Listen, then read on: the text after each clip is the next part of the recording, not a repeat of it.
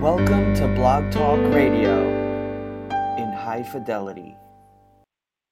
You're listening to Double G Radio. To all the non-believers, how did that? To all the non-believers, anybody can be beat. The waiting is over.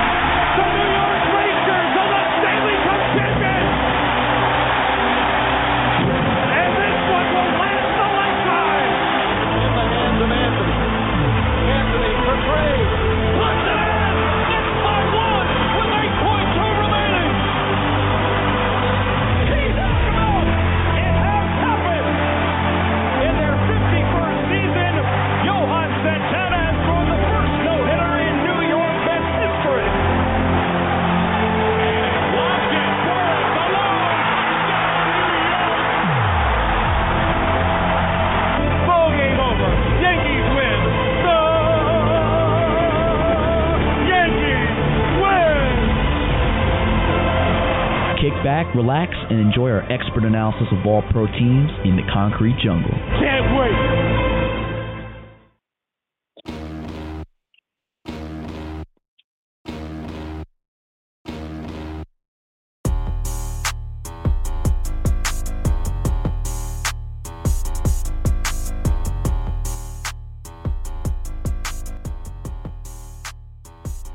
Oh, yeah, we are back here on the Big Apple Sports Hour with Stopsky and G. I'm your host, Greg Larnard. We're here on blogtalkradio.com for Double G Sports Radio.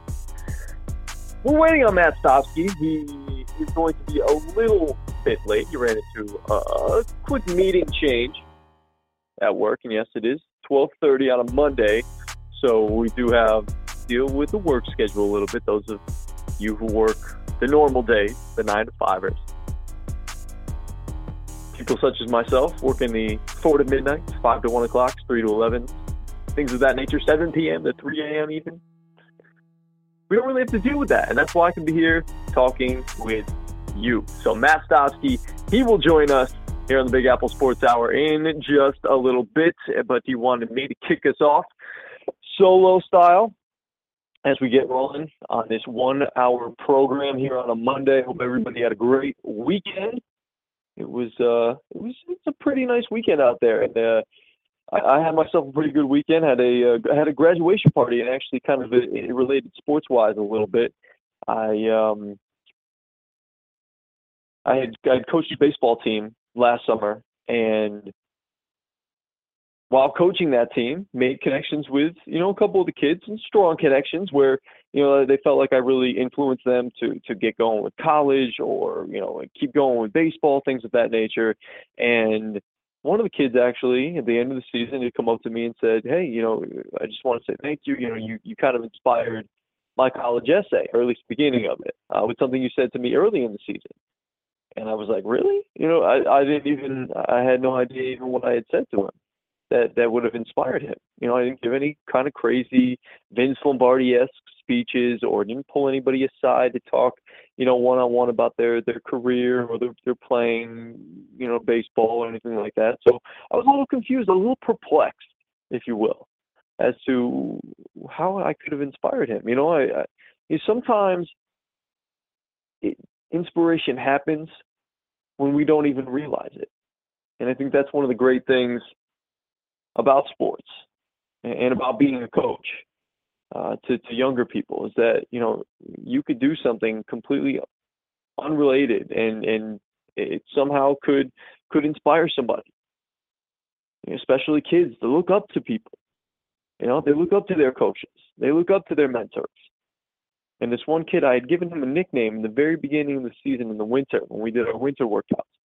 I called him Johnny Rockets, the same Johnny Rockets I was thinking of the fast food, the burger place. Or maybe not fast food, but the burger place. I called him Johnny Rockets. He was, you know, he's he's slender, he's quick, he's a slick fielding infielder. Um, you know, he can hit the ball a little bit. He's got a good, pretty good swing from the left side, and I called him Johnny Rockets.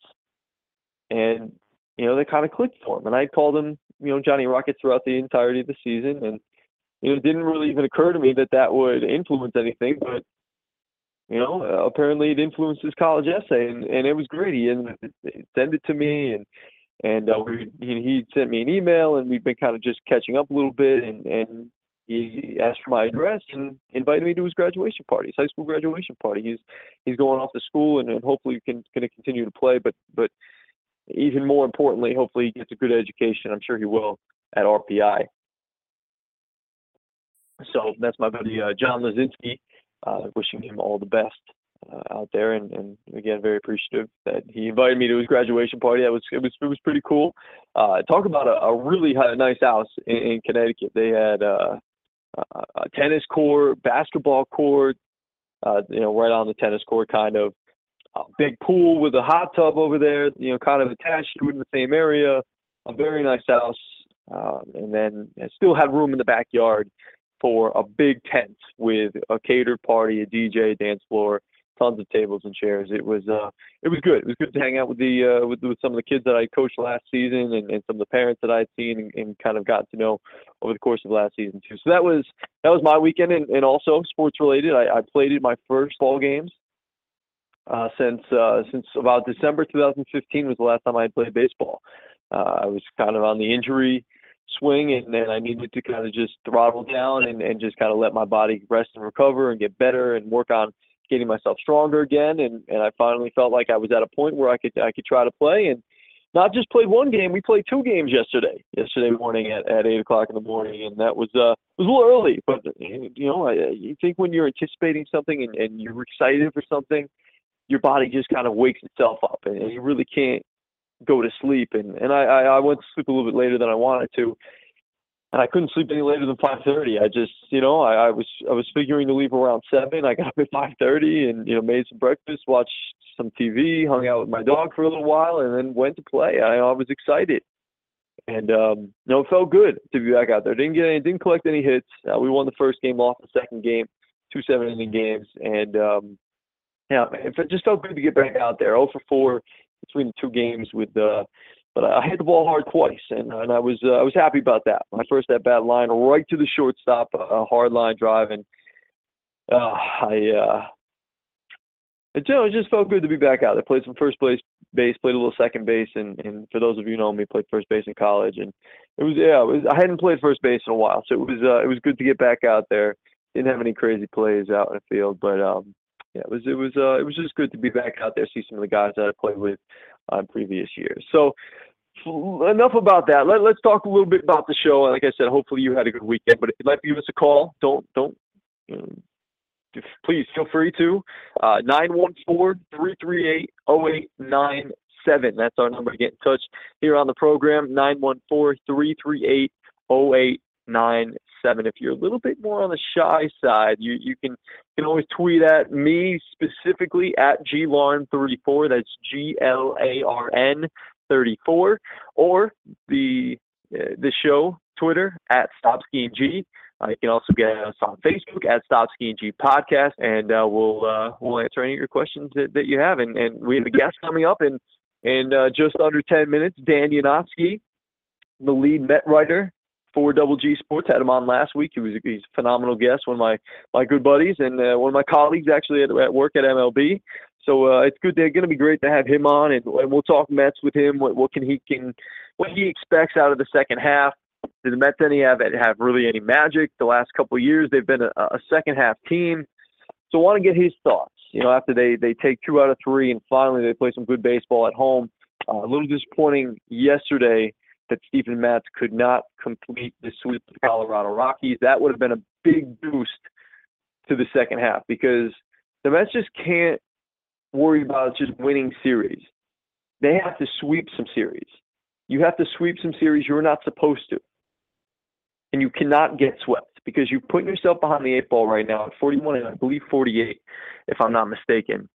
Uh, yeah, 41 and 40. Yes, 41 and 48. They're 13 games back of the Washington Nationals, and in the wild card, it's it's not great either.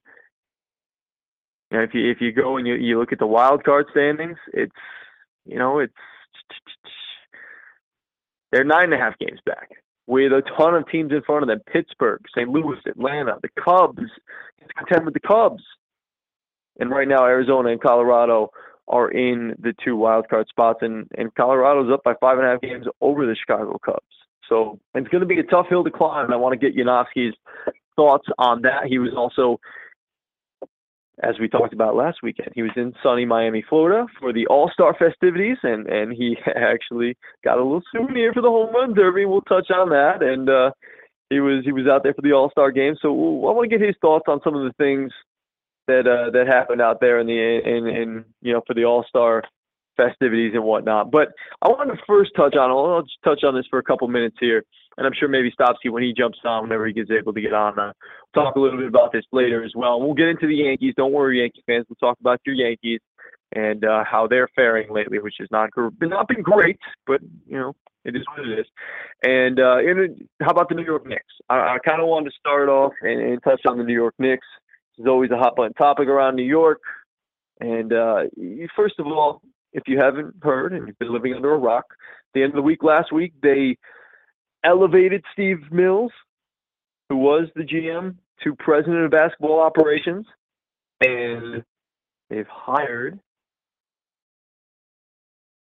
Scott Perry, former executive with the Sacramento Kings. He was also in charge of, I believe it was player personnel executive with the Detroit Pistons. And that's when they were winning their, you know, they won their championship back in the early 2000s, uh, when they won the title in 2004. Yes, he was the director of player personnel. Uh, and he, he had a hand in putting together those Pistons teams in the 2000s. And if you remember back, those teams, they reached six straight Eastern Conference finals and two consecutive NBA finals, winning in 2004. So this guy's been around basketball. And this is the one good thing that I really like about Scott Perry. He is a basketball guy through and through. He's been with the Seattle Supersonics. He was in Detroit. He was in Orlando, and most recently in Sacramento, and now to the Big Apple but this will be his very first time being that lead dog in the basketball department for a team. But he says, you know, he did an interview while he was with the Kings and talked about how he learned a lot from Joe Dumars of the Pistons. He said, and I quote, this is uh, an article from Newsday. One of Joe's lines was no, no agendas. The only agenda is winning. That's something I've carried with me throughout my NBA, my career in the NBA, and that's what I hope to carry with me in my next spot when I get an opportunity to run one of these teams. End quote. And now he's getting that chance to run one of these teams, and it happens to be our New York Knickerbockers. And uh, you know what? We'll see what happens. I'm, I'm excited about the prospects of Scott Perry coming in here. I like what he brings to the table. I, like I said, I like that he has that basketball acumen. That's huge.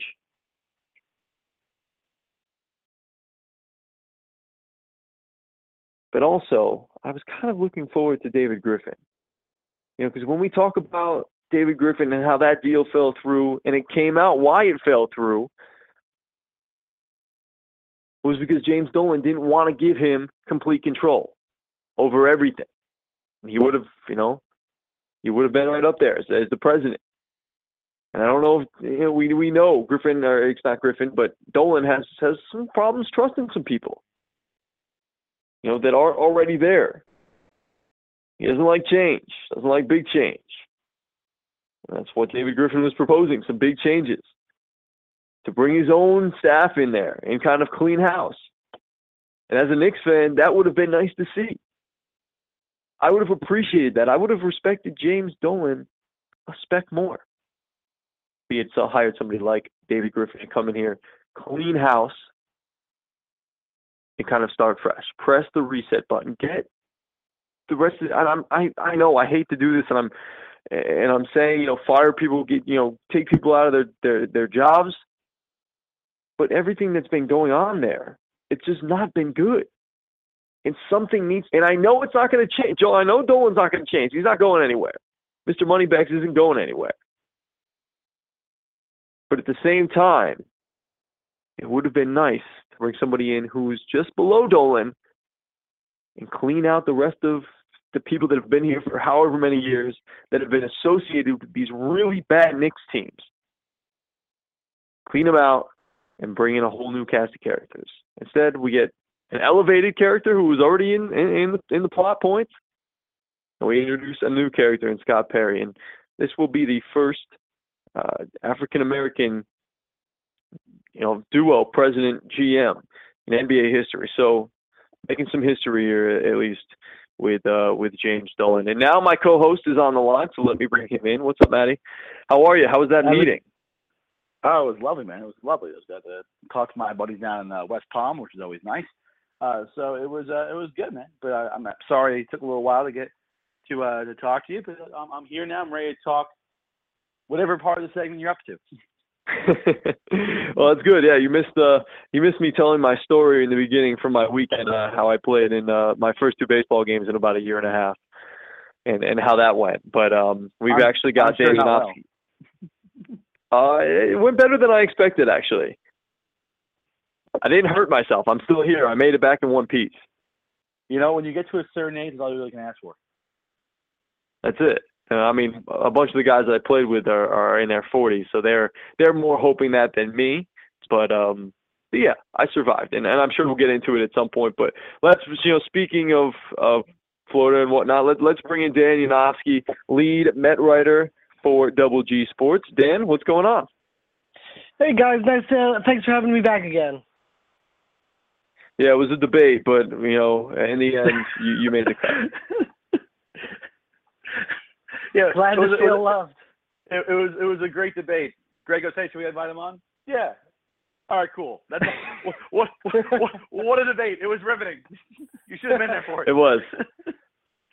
riveting stuff riveting stuff all right so dan let, let's start here you were down in miami like we talked to you last week when we were having all kinds of issues here you know hearing you on the beach or wherever you were you, you said you snuck into some cabana or something like that Yeah, I, I it was like the um beach like person who worked there. I just snuck behind there. So whenever they opened the door, they were just seeing me squat on the floor and talking to myself. So probably the weirdest thing to happen in Miami, but close to it. what was the weirdest thing I'm sure you can probably take a guess. It's Miami. Anything can happen. That's a solid point. That's, that's a very solid point. nice Well, I had, did you have a good time Uh, when you were down there? You had fun? Yeah, it was it was very fun. I'll give you uh, uh, some advice. Never go to Miami in the summer because that that's not smart at all.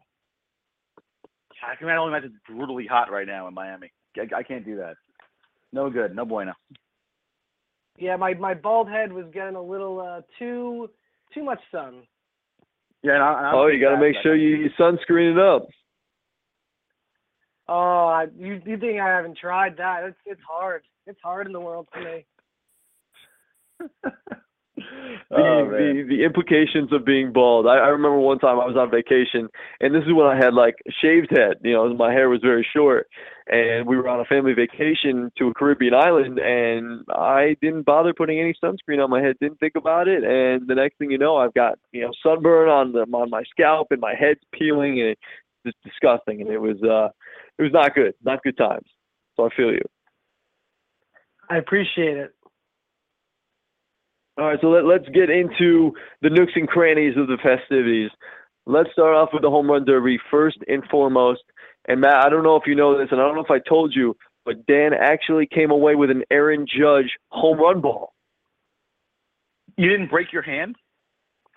Uh, so the roof almost broke. Like I was sitting in the uh, in left field, uh, right behind Marlins man actually, and uh, Who was accompanied with by a ton of gorgeous women, as I saw on a Snapchat.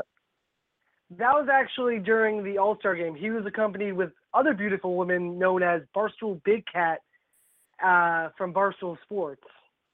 Nice. Uh, and so I was sitting in left field where all of his home runs were getting hit, and I was terrified for my life. But the best part was he hit it so far that it just bounced off the roof. So any damage that would have been done was already placed, whether he broke a window or a pole. So he broke the like he hit the uh, window and it bounced back into the seats.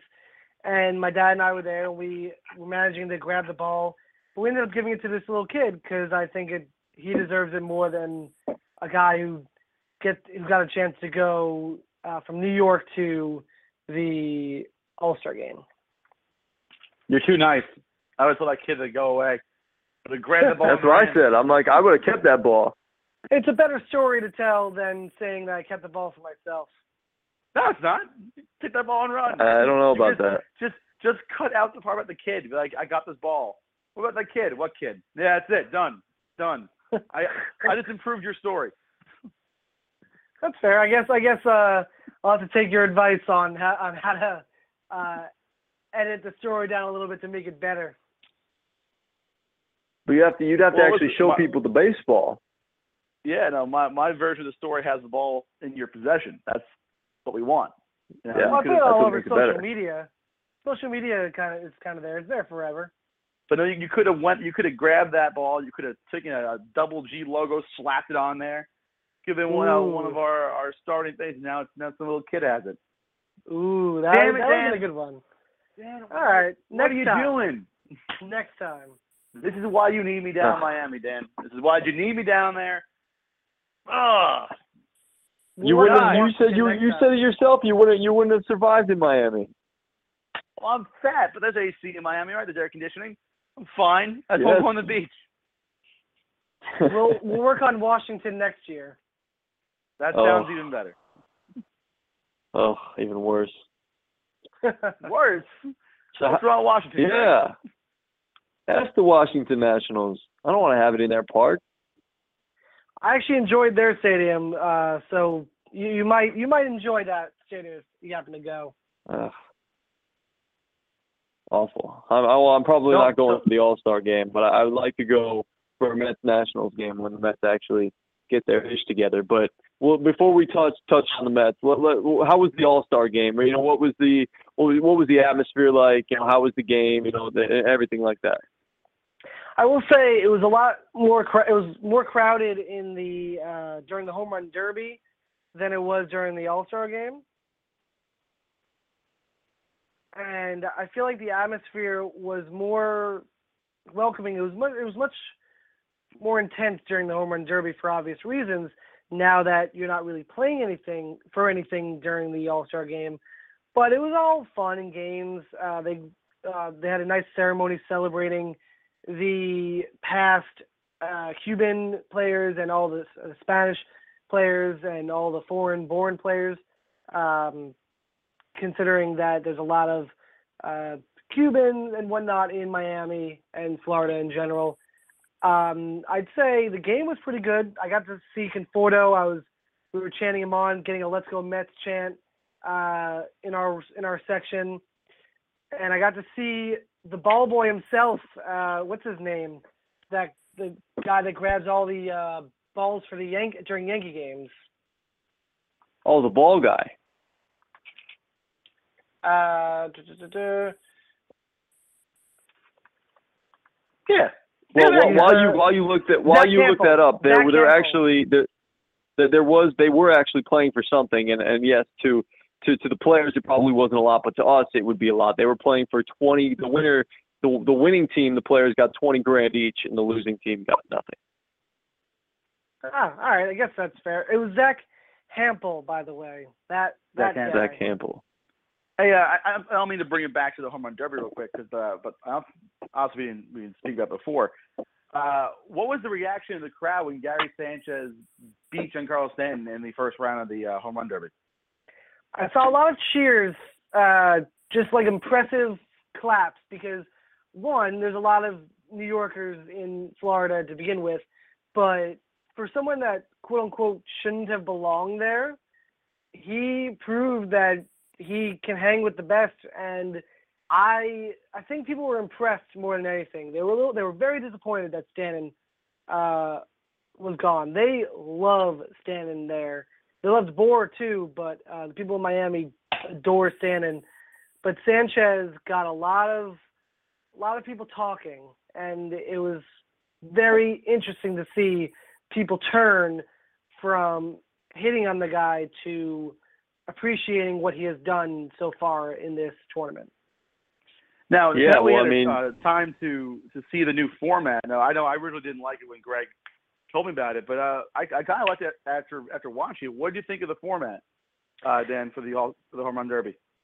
It was interesting uh, watching it live. I'm personally a fan of the 10 outs that they originally did, but that's just me. I, I think the new format can be shorter a, a little bit just because it, it still went on long. But the idea of them fighting for a certain a period of time was definitely interesting to say the least. I think that it made the competition great, especially towards the end when Sano needed to hit all of his home runs and Cody Bellinger was able to last long. It, it made for some exciting moments, especially when there was at least like 20 seconds left on the clock and people were rushing. And the most interesting one, uh, new rule was uh, once you hit it past 440 feet, you get the extra time limit. And so people were just rushing to get it. And once it did happen, it was it was pretty fun to watch the uh, the race against the clock. I will say that. Dan Yanofsky you're here with us, the lead Met writer for Double G Sports. And and you had mentioned how Giancarlo Stan got taken out. You also mentioned there was big support for Justin Bour. How about Justin Bour, man? He put on a sh- he put on a freaking show uh, in that first round against Aaron Judge, no less. I I gotta say I'm I'm scared of that man because he plays the New York Mets almost like every day, and he has power. He just doesn't show it every day. And the home run derby showed that if he is on, like if he has all the momentum in the world, nothing can stop him.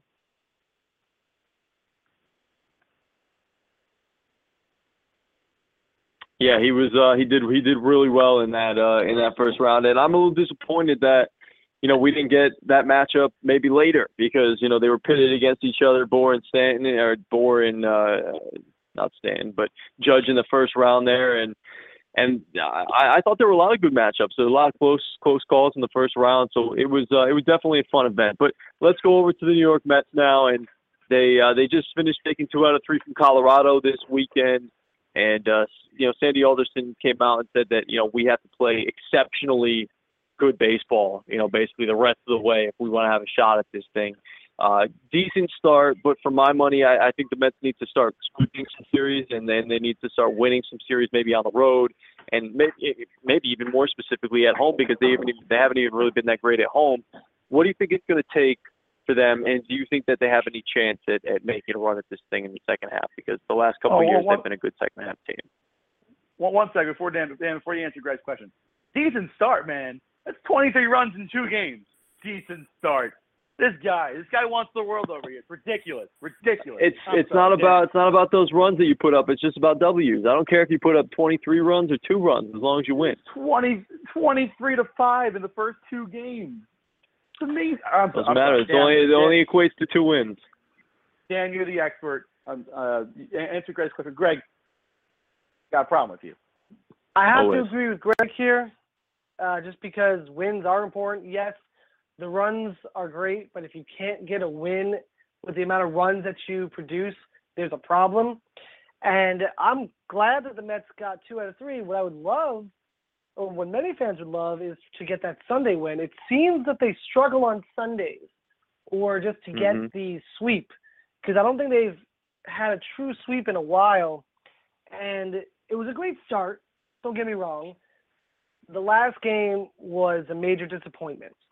Now, I said the last time I was on, I'm giving the team two weeks, I guess, in order to see if they're buyers or sellers. Based off of the past three days, I could see them being buyers.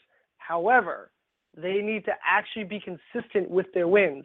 You cannot score 10 runs one game and then two runs the next game and lose. That it's just impossible to be that con- inconsistent.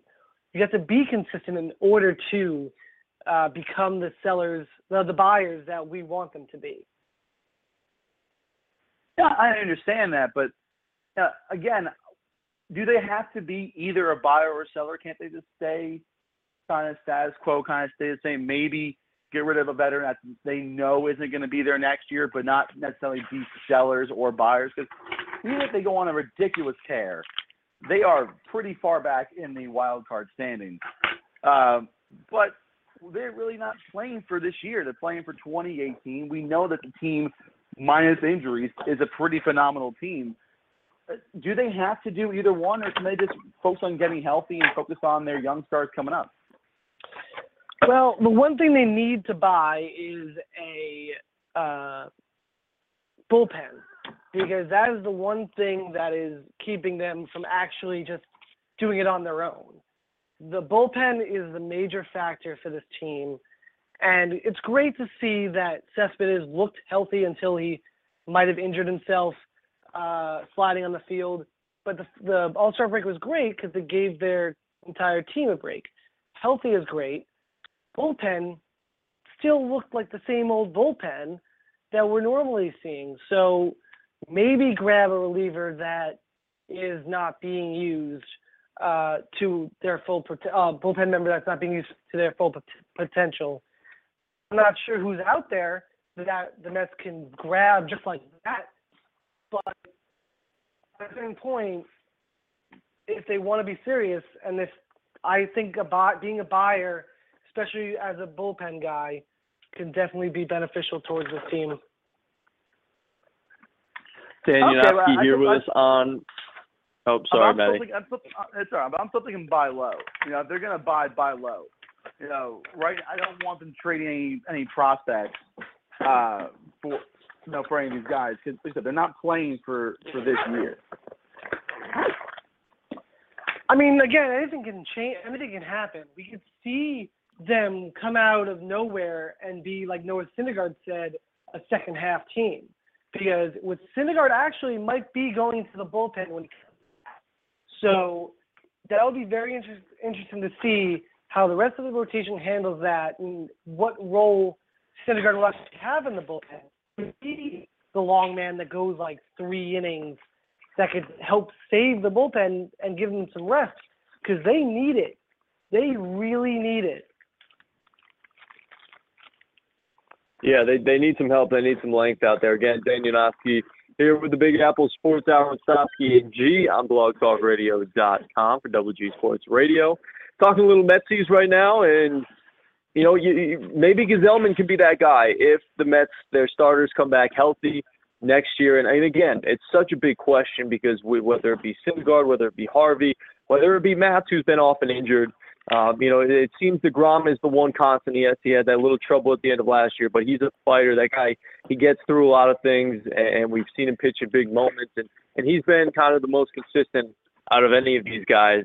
And uh, so maybe Gsellman can be that guy to come in into the bullpen next year and maybe provide some some length out there because we're seeing that kind of slide from the you know the you know the, the standard reliever, and I think the best the best example of it is Chris Devenski with the Houston Astro, Astros, who was an All Star this year and can pitch multiple innings and usually does pitch multiple innings in a game and just can shut down for multiple innings. And if you can have that, that can save other guys in your bullpen. It's a good point. Uh, if I can recommend something, I'd also Gsellman, the uh, bullpen.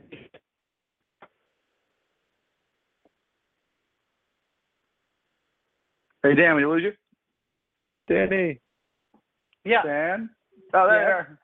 Uh, so we lost it for a second. You, you were you were saying something, and I think you were traded mid sentence. What happened? Oh, sorry. Um, I would say put Matt in the bullpen instead of Gsellman. Based off of his performance recently, you can save his arm. He's been injured, and it, it provides a lot of depth within the bullpen because I think that if given the opportunity to just relax and go with the minimum amount, Nats can uh, majority of fans into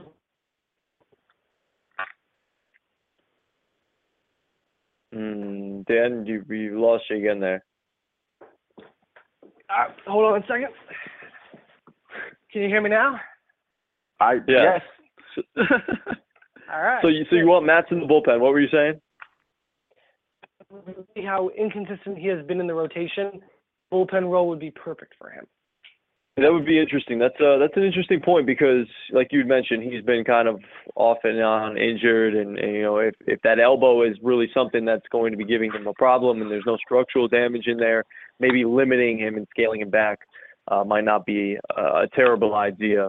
Uh, so with uh, with the Mets coming down uh, the stretch here, I mean we're looking towards what they have coming up on the schedule. You've got the Cardinals um, who haven't been playing great this year, but they're still the Cardinals, and you know, and at home, so maybe we can take advantage of that. And then you've got a couple winnable series here with the A's and the Padres coming up, seven games between them.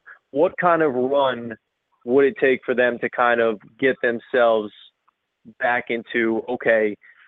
We can kind of start thinking about this team as maybe a team that, that might actually contend a little bit this year, or do you think it's going to kind of go south on us. They need to sweep the A's. That's the most important thing they must do. And within that, they have that two week span. Sweeping the A's will help bring them their stock up, in my opinion.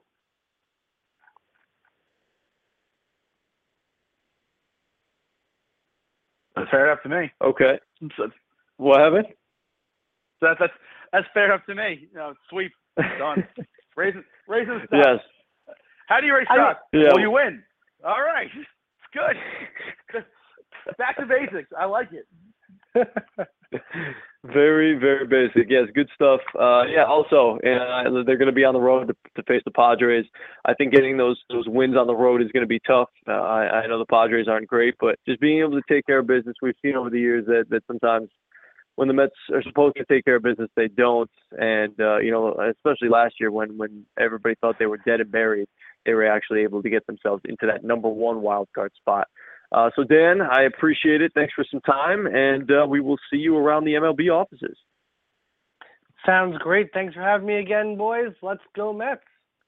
Let's go Mets. Yes, let's go Mets. Dan Yanofsky. You can also find him on Twitter at Dan Yanofsky. And you, of course, you can read all of his stuff on Double G as well. Always informative, and man, he should have kept that ball. I know, I know. Ugh. I don't get it. I was getting on him a little bit yesterday at work, and, and I was and I had asked him. I'm sitting, I was sitting right next to him all night, and I go, "Yo, when are you bringing the Aaron Judge ball in?" And he goes, "Oh, what do you mean? I gave it to a kid." I'm like, "Are you nuts?"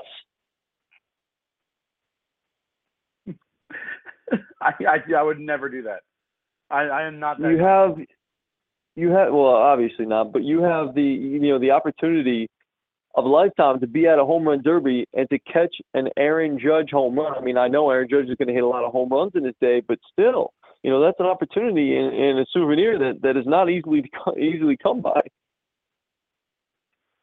Yeah, no, that's that that was. uh He's a nice man. I would absolutely never do that because yeah, that's too nice. We have a we have a, we have a superstar in the making right here, and he's like, yeah, yeah, kid's just kid. Yeah, I mean, I give him credit because that, like we said, that's not something you or I would would would do. But you know, more power to him. Yeah, no, you know, good for him, I guess. um, but uh, so I, I I I know you you already spoke previously about the Knicks. Would you would you mind uh would you mind entertaining me for a second and uh and allow me to talk with you about the Knicks now that we obviously have a general manager in place and Phil is gone forever? Of course not. Uh, and I mean, if if you would also like to get involved, we can also invite the, the, the listeners to get involved. They can give us a call, and then you guys can chime in and, and give us your thoughts on, on on Scott Perry and Steve Mills and the whole mess that is the New York Knicks. Again, that number is nine one four three three eight zero eight nine seven. Uh, to get involved with us again, nine one three three eight zero eight here on blogtalkradio.com. Yeah, go ahead, entertain me. Get you know, share with me your thoughts because I I really only spent five minutes um, on the Knicks before you guys got in here. Before we went to Dan, I was talking about my weekend and the you know the baseball and just kind of blabbling on. well, I, I just want to talk to you briefly about you know now we have a GM. I, I don't know a ton about uh, this man's history and, and what his management style is, um, but I definitely want to talk about how he's going to work with Melo, how this whole Carmelo Anthony situation is going to run. Now, I know there have been rumors about him going to Portland. There have been rumors about him going to Houston. Uh, but when pretty much when the new GM got uh, got named, trade talks kind of halted for a bit. You know, they were like it felt like Melo was gonna be a Houston Rocket until that moment, uh, and then it's been kind of dying down a bit. Um, I think you and I can definitely agree that I, I'm not sure sure how you feel about Carmelo as a player, uh, but this whole Carmelo Phil Jackson uh, saga looks really bad on the part of the Knicks of how they not just treated their superstar, but just treated the player. Uh, they treated him like dirt. And uh, do you think that the new GM is going to try to see if he can mend the relationship with uh, with Carmelo, or do you think he's still going to try to trade him? Uh, what What do you think? You know, how would you feel about uh, how about that? Feel about him them keeping him or trading him? But I, I wanted to get your opinion on that. Yeah, I mean, as as far as Melo goes, you know, I, I love him as a player. Uh, I'm oh, I've always been a big fan of Carmelo Anthony. Uh, you know, in, in terms of scoring, yes, I think he could do a little bit more defensively. Uh, you know, I would like him to be a little bit more of a leader, but that's that's honestly not who Carmelo is. He hasn't been that. He's never going to be that. He, you know, he, he's just never been that type of player. And you look at those teams that you know that one good team that the Knicks had uh, back what was it in 2012 uh, when they won 54 games and they had a lot of veteran leaders on that team and Carmelo didn't have to do anything. All he had to do was basically just not screw up, just just just go out there and score the basketball. That's all they needed to do because they had Jason Kidd there, Rasheed Wallace, all those guys, uh, Tyson Chandler, guys that would help lead that team, so he didn't have to. But now that you know when they signed him to that max deal a couple years ago, Phil did, and they kept him here in New York they kept him and and brought him back under the pretenses that he would kind of be that leader, and and you thought maybe he could be because you know maybe he's a little bit older, he's a little bit more mature, and you did see him start to do some different things that we hadn't seen him do in the past, whether it's rebound the basketball, try to get his teammates involved, but but that was the problem because there wasn't great players around Carmelo Anthony. And if you don't have good players around Carmelo Anthony, he's very limited he feels like he has to take it on his shoulders and to take the shot. And, and I mean, give him credit. He tried to kind of get his teammates involved, but you know, when, when you're passing to Sasha Vujacic and, and, and Courtney Lee and, you know, guys like that, Ron Baker, you know, the, the Lance Thomas, there's, there's not a lot that you can really expect. I know you've got Kristaps Porzingis right there with you, and I, I need to see a little something out of Porzingis this year. But um, from what I heard uh, with the Houston deal, was that that deal was on the two yard line. To put it in football terms, I know you like the football terms. Um, that deal was on the two, yes, the two yard line. And I remember one of my friends texted me that, and I said, "Man, just let's punch it in. Let's get him out of here." And I, like I said, I love Carmelo Anthony, Matt. I do. At the same time, I realize as a Knicks fan that the Knicks can't go forward until Carmelo is out of here and we can get rid of that money and we can get some other players in here and we can start building around Kristaps Porzingis and mm-hmm. eventually, when he matures a little bit, Frank Ntilikina. That's that now, was always my, my thought. I, my my issue is I, I've heard this a lot that you know the Knicks can't move forward until Anthony's off that roster, which I find a to be totally ridiculous. Like, oh yeah, we're gonna free up all this cap space for people to come here. Nobody wants to come to New York. Absolutely nobody. We treated our. I mean, Tim Hardaway Jr. like wants to come for seventy-one million dollars. Of, yeah, of course he does. Just pay him a lot of money; they'll come. Yeah, overpaying. Phil didn't want to be here. We paid him a lot of money. He came. Overpaying mediocre players and does not build a good team. But my thing with with Melo is that you know, I think he showed excellent leadership this year, man. Uh, he handled the Phil Jackson issue with such class. You know, some of these other guys in the league would would have had a hissy fit. He would be airing all of his grievances to the media. And Carmelo Anthony showed such poise and maturity in the face of what was really just a bully in Phil Jackson.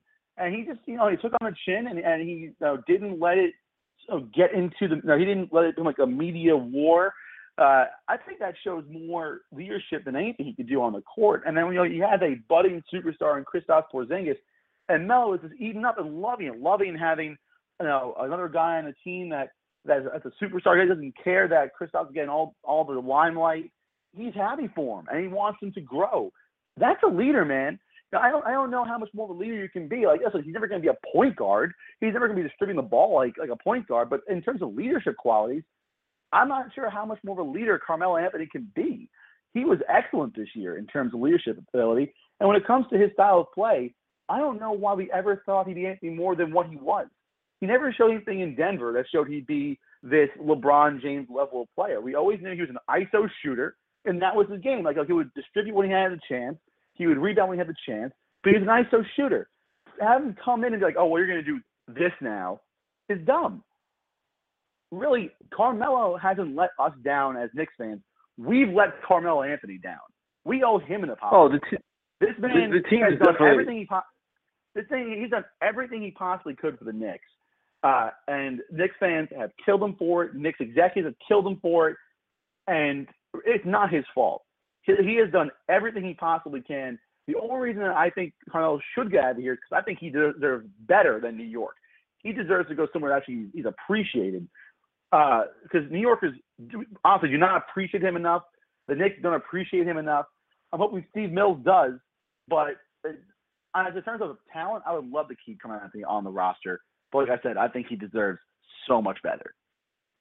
He does. He deserves better than what he's got. You know, and and he's wanted to be in New York. He wanted to come here. In terms of being a leader this year, yeah, he he did. He he he bit the bullet and he kept his mouth shut and he just went out there and just just tried to play. And and he knew he was not on a very good team, and that's what he's been doing for the last couple of years now. And like you said, he deserves to be on a good team and to to have an opportunity to win a championship. But my definition of a leader on the court would be somebody who kind of motivates his teammates and stands up for them and kind of calls them out every once in a while and will do anything it takes to win.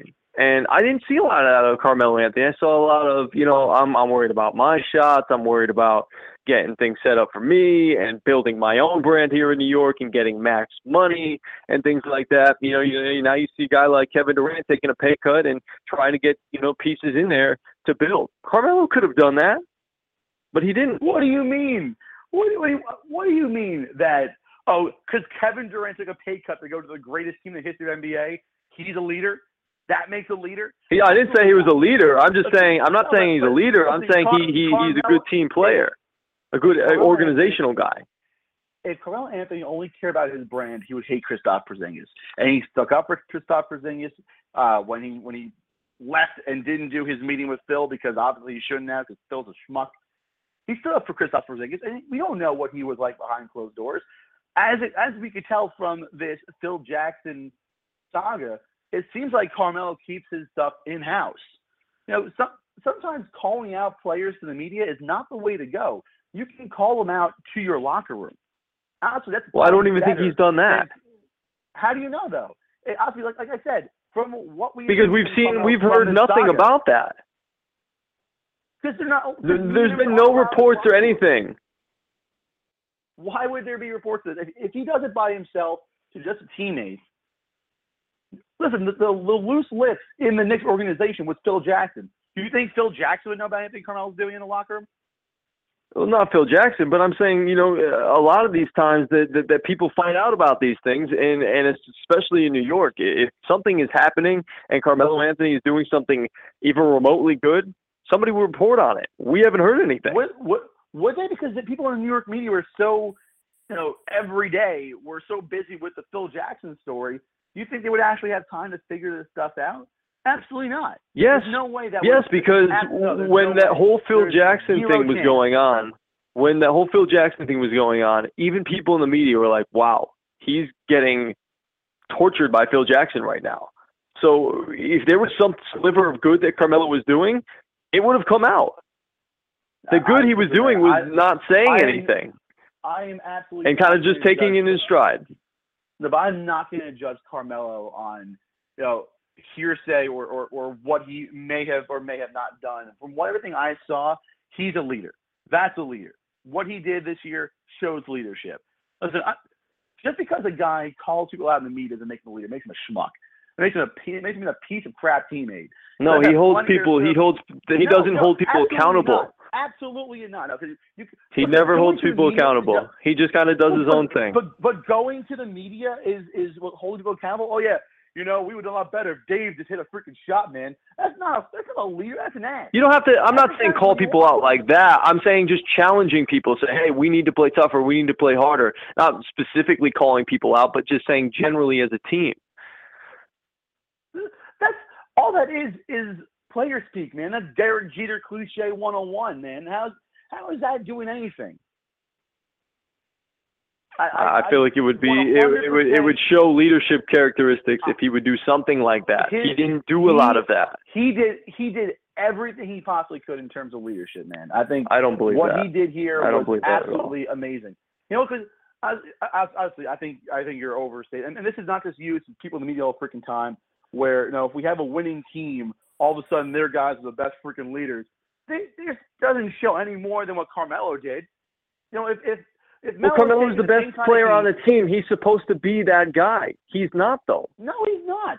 What it is so rare that the best player on the team is also the biggest leader. That is so rare. Everywhere. It's not, Is it's not just basketball. Yes, it's completely rare, man. You look at these teams on uh let's just look at the NFL, man. When you look at the guys who are going up for the coin toss, yeah, you also the quarterback. But then the rest of the guys on there are not always the best players. It's just the guys that are the most respected. You know, be getting God gifted talent doesn't make you a great leader. And and you shouldn't be paying a guy to be the guy he's not. You know, if, if Melo's not the hoorah leader, if he's not the LeBron James leader or the Tim Duncan leader, he's never gonna be. It's just not a it's not, not a characteristic, but he can be a silent leader, and he did it. I don't even by think he's that. I don't even think he's a silent. He, what? what what- he he led by example Yeah, man. by being a black hole. Dude, that's By being listen, a guy who just holds no, no, the no, no, basketball and doesn't get his teammates involved. No, no, I will He not is not go back to Ben. that. No, listen, you cannot blame a guy for the style of offense he's always played. Always plays, always play that style of offense. Be just because he has a certain But it's not a winning offense. Why do you not- continue no, to do something no, no, because- and no, not not have success from Greg, it? Greg, you are confusing leadership with point guard characteristics. Those are two totally different. No, no, things. not You point want a guy guard to dish the characteristics. I'm talking about Yeah, basketball game skills. No, no, you're you're thinking you're thinking point guard characteristics. You're thinking field vision and ability to to, you know, to get guys open and dishing the ball. That's game character. Yes, but you have to keep the ball Not moving in basketball. Get your teammates involved. You don't have to be a point guard to get your teammates involved. If a double team's coming, or or if you're not in a good position to score the basketball, give it up. That's never been Melo's. That's never been his offense. He's always been. Yeah, but that's the problem. That's shooter. why he hasn't won. Is That's it? why he That's hasn't won. he hasn't won. What other That's what other reason he hasn't NBA? Yes, that is part of the reason he No. hasn't won because he not. hasn't been able to adjust. When- He's a great he- scorer, but when- hasn't been a great No, teammate. When when um, oh bad bad Greg absolutely bad Greg when he when the Knicks were in the playoffs, Melo did everything he could. He was dishing the ball out, and his teammates would just not hit a freaking shot. It was so painful to see because Melo was doing everything he possibly could. He was making plays for his teammates. He was trying to elevate them, and he would dish the ball out, and the guys would miss freaking layups. It was garbage. Melo's always been a good teammate, but and that and that was He doesn't put his team in good positions to be successful. No, ab- no, you your your outlook on Melo is is unfortunately flawed. I'm just being this, I'm yeah. being truthful. No, He hasn't been a great You're- you're- teammate. No, you're you're falling into the media. He has not been a good leader. basketball.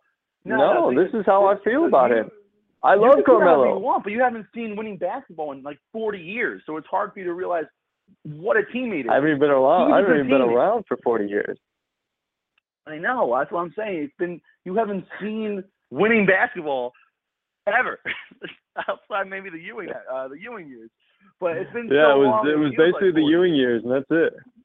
It's been um, Marbury, man. But uh, no, Oh, I. I absolutely 100% disagree with you.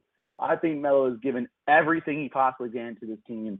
I think when he had the chance to be an excellent teammate, he was. Uh, but at the same time, You, know, you already made the point. Then, then how do you explain with him coming back, like coming into to seasons looking like he's out of shape and that he's fat? You know, that's not taking care of yourself. And now you look at Carmelo Anthony has always looked fat. That not when he was in Denver. He was bod. not fat in Denver. Yes, he was. Not when he was. No, he drafted when He wasn't. was like 18, but he always had a gut. He always had a gut and double chin. That man originated the dad bod. Originated. Originated dad bod dad bod. 1.0. That was his. I remember, I remember 'cause, uh, when we. Uh, I said I wasn't a huge basketball fan before we got Melo, because you know, the Knicks were, were just miserable Let me when I was. let me ask you a up. question. What? Let me ask you a question. What? Can do you think that Carmelo Anthony can be the best player on a championship team? Uh, no, he probably had to be a one B. There you go. But what does that mean?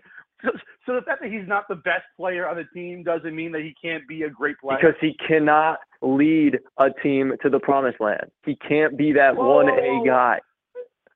listen, not lead a guy. Team He can be a great land. How many piece. He guys- can be a great piece on a good team. He can be that guy who can score the basketball a lot, shoot a lot, really now. but he doesn't do the intangibles. Just give me the ball in my hand, I'll put it in the basket. That's all he can do. Greg, but Greg, let's just look back at the championship teams for the last, you know, five six years. There are what four players with that with that characteristic? Three maybe in the world. So yeah, Carmelo's not. It's it's almost not fair. It's almost world. not fair to compare. It's almost not fair to compare because you've had LeBron James there, and then you know this Steph Curry and the Warriors. If, if you just if you just look at these guys, yeah, yeah, LeBron, yeah, Steph, yeah, Kevin, and Carmelo you know, Anthony hasn't even been good enough has- to lead this team to the playoffs, let alone the promised land. Well, listen, we're running an offense. We run In an a god awful. Eastern Conference, you should be able to get this team at least into the eighth seed. He hasn't been able to no, do it. I- listen, it, I do not put that on Melo, but at the same, listen, man, when you when you're trying, when you say, oh, he won't, he can't lead a team, he can't carry a team to the promised land. There are four players who could have done that in the last six years, seven years, maybe five, if you want to put Dirk in it from his when he you know had that magical run with Dallas. Outside of that, though, there are five players in the world, in the world, and even- currently right now there are probably three. And so yeah, so Carmelo Anthony's up one of the best three players in the world right now, and that's what we're gonna get him on. Like, oh, how dare you not be one of the three best players in the world? That's ridiculous. That's absolutely Okay, well, yes, And, and yes, being able to lead to the promised land, he can't do. It's not possible to do because of the other players that are in his way. But he hasn't even been able to lead him to the playoffs. I guess that would have been an even, you know, a better way to phrase that. You know, at least the Ewing-led teams in Oakley and Houston and Starks, they got to the playoffs year in and year out. that's and a good right team. There, That's a good team. We year. had we had Melo and a rookie. That's what we had. We had Melo and a rookie. It was not, and we were running an offense from 30 years ago who only was only a good offense because two of the best players in the history of the game were running that offense. This was not So good. Carmelo, is, uh, when it when it's all said and done, Carmelo is, and I'm looking at a poster of Carmelo Anthony. So you know I love him right now. He got a poster of him in my living room as a, I'm looking at it as we speak. I like Carmelo Anthony. It's not all his fault. I'm not giving him 100% of the blame. Yes, it's part of the, it's organ, it's an organizational problem. It's a problem with James Dolan. It's a problem with the president, you know, which was Phil Jackson. It's a problem with the general manager. If we just kept Donnie Walsh intact where he was as the president and allowing him to make basketball decisions, the Knicks would probably have been a lot better over this time. Would they have won a championship? No. But would they have competed to get to the playoffs in every single year? I believe that they probably would because he was building something good there. And then James Dolan kind of get on that power trip and wanted to take back over control and, and get a little bit credit for, for everything that was going on and brought his own brought his own people and elevated his own people up and, and now he's just elevated another one of his pieces up in Steve Mills. So I mean I, I'm very skeptical. I like the hire of Scott Perry because that's kind of what we're coming back toward here towards here. But I just I don't know if uh, if this team can compete. But like you mentioned, and I will agree with you on this, it's not 100% Carmelo's fault. I know you don't you don't blame Carmelo at all, but I'm going to give him a little bit of the blame, and I'm also going to give the blame to the organization because they did not help him whatsoever. I think if if anything, it's 90-10. 90 on the Knicks, 10% on Melo. That's it. I would say about 60-40 No, 90-10. Absolutely 90-10. on the uh, on the Knicks. All right. Well, that is just about our time here, as we've uh, spent a lot of time on the New York Knicks. Uh, well, let me before we get out of here, let me let me quickly ask you about how do you feel about uh, you know I know we kind of talked about it last week and, and we touched on it. Uh, what's your feeling on the Yankees going forward? You know they, they're they're slipping a little bit. The Rays are ahead of them now in in the uh, American League East. This is uh, it's not been good. I, I think they split this weekend with the uh, with the Red Sox and they're three and a half games back right now of uh, of the Red Sox in the top spot, and they're only a game and a half above Minnesota and two games above Kansas City in the wild card thing. Listen, man, this year is they should treat 2017 as a full year preseason for 2018. That's they are building towards 2018. I'm excited for what they have with uh, 2018. They know, they split with Boston 2-2.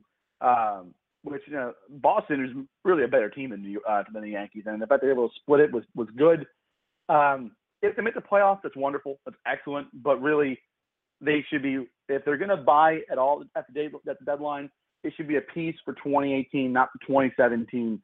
Uh, that's what they're looking for. This is, this is a, a year to get their guys ready for next year, because next year is when the Yankees can really be uh, a team you reckon with. Um, but this this year though is just it's a lot of fun to watch, but I don't think they go anywhere.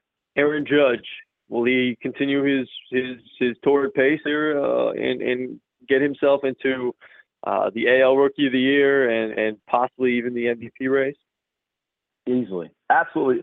The fact that he's from he plays for the Yankees already puts him in the category for both of those. Uh, will he continue? I would say no, but this man is just apparently not a human uh, so I'm gonna say maybe I, I feel like at some point he has to he has to dip off, but you know I, I've been saying this since May, and we're in July, and it hasn't happened yet. So I guess we'll just have to, have to see. Yeah, he had a tough series against the Red Sox. He went one hit in that whole series. Uh, I don't think he'll. I, I have a hard time believing that he'll win the MVP award in, in his rookie year here. Uh, but I do think he'll he'll still be definitely right up there as one of the the uh, if not one of the top, if not the top uh, AL Rookie of the Year candidates. So uh, we'll we'll definitely yeah, see what happens with with uh, with Aaron Judge. It's gonna be it's gonna be interesting. Yeah, and he only had one hit this uh, this last uh, what this last series had one hit. But either way, he oh, he had a home run rob from it. It's not so it wasn't like he was striking out. He was you know, or every at bat. He was still making great contact. Uh, but yeah, I, I definitely think I definitely think no matter what, he's going to be in the conversation for MVP. I, again, I don't think he's going to win enough that the Yankees going to win enough games for him to be in that discussion. But uh, rookie of the year, I think at this point, it's almost a lock. He did have six strikeouts this weekend, though. Yeah, some things happen. Things happen. God, they this, certainly this, do. This, this, this outro music, man. like you said, the movie. Outro. This is for what? What are we doing after this? I'm afraid. I'm scared. I didn't. I'm, I'm, I got. I'm gonna. I'm gonna light some candles, cook some food up. We're gonna watch some uh, some Ewing's Knicks. yes, and we're gonna put on a on a on a tape of the oh god, it's early to mid '90s Knicks and just watch lovely smooth game of Patrick Ewing down on the post. How basketball uh, is supposed to be played. The '90s New York Knicks. Yeah, they watch them lose to the Bulls. Hey, enough of that. Anyways, we got to get up out of here. Greg Lauderd here, Matt Stopsky here for the Big Apple Sports Hour with Stopsky and G. Thank you again to the listeners and to Dan Yanofsky for jumping on and give us, giving us some All Star insights, pun intended, and uh, talking a little bit about the New York Mets as well. And uh, agree to disagree on the New York Knicks. Tell us your thoughts on our Facebook page or on Twitter at Stopsky and G Podcasting on Facebook, at Stopsky and G on Twitter. Maddie, say goodbye to the people. Bye, people.